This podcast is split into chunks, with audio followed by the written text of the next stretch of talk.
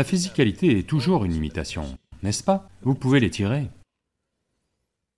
Mais il y a une limitation pour le corps physique. Physique signifie limite, n'est-ce pas? Parce que la base d'une possibilité est une frontière limitée, n'est-ce pas ainsi?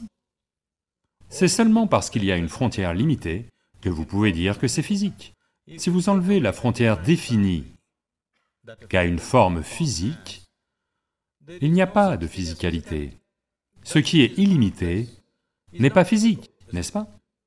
Alors y a-t-il une limite? Assurément il y en a une.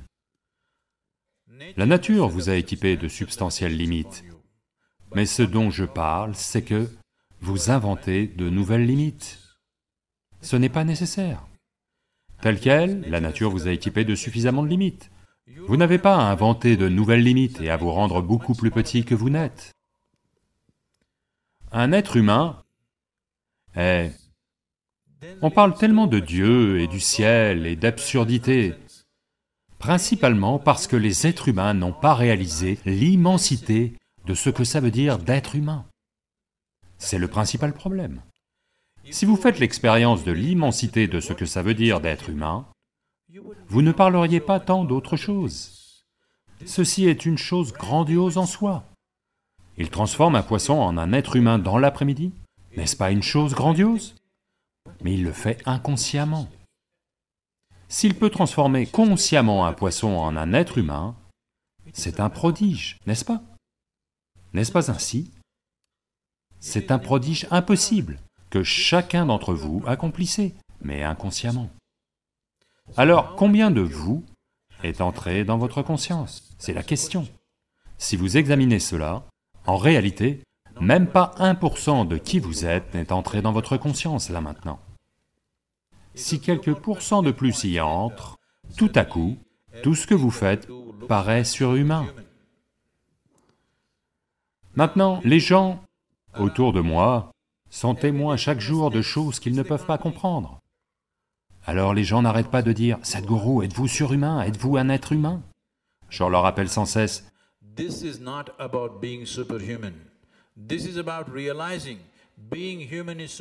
Il ne s'agit pas d'être surhumain, il s'agit de réaliser qu'être humain est super. Maintenant, laissez-moi vous raconter une histoire. Un homme se met à avoir soif de spiritualité.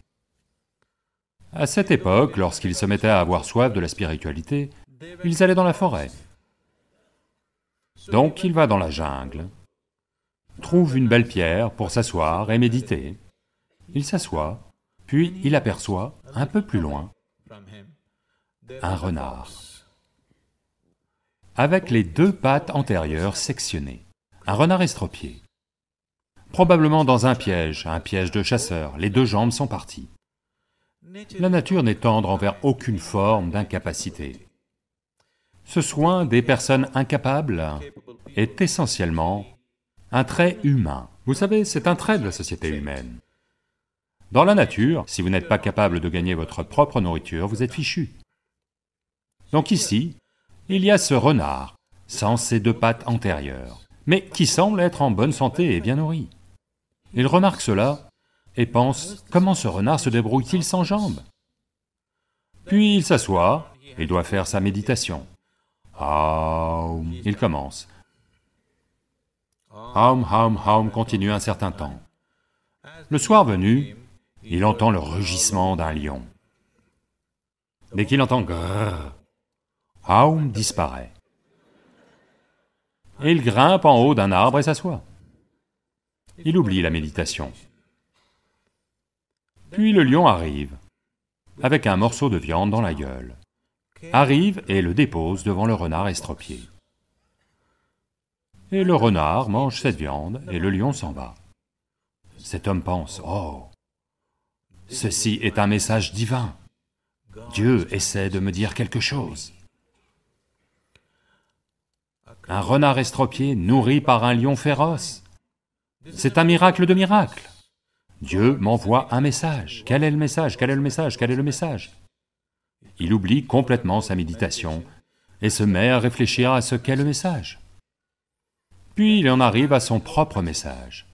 Il dit, « Oh, Dieu essaie de me dire, que dans cette forêt miraculeuse, même un renard estropié est nourri par un lion féroce. Quand c'est ainsi, toi imbécile, toi sur le chemin spirituel, pourquoi penses-tu à la nourriture? Reste juste assis là. De toute façon, elle te parviendra. Alors il s'assoit,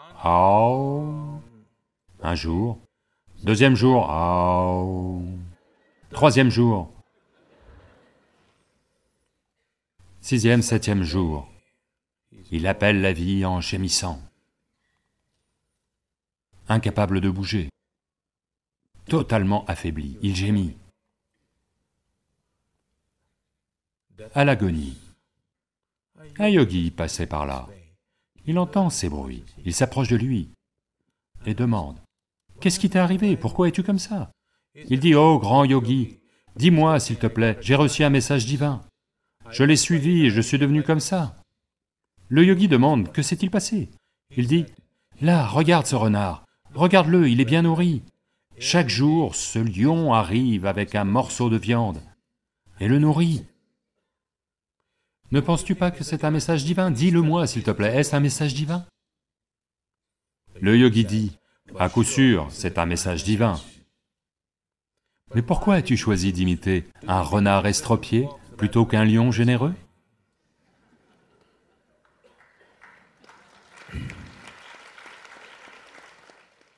Donc, c'est le choix que vous avez. Si vous imitez un renard estropié, un lion généreux semble être un miracle. Ce n'est pas un miracle, c'est faisable. Oui, c'est faisable. Ça n'a rien de miraculeux. Mais il y a deux façons de voir ça. Une façon c'est, tout est un miracle.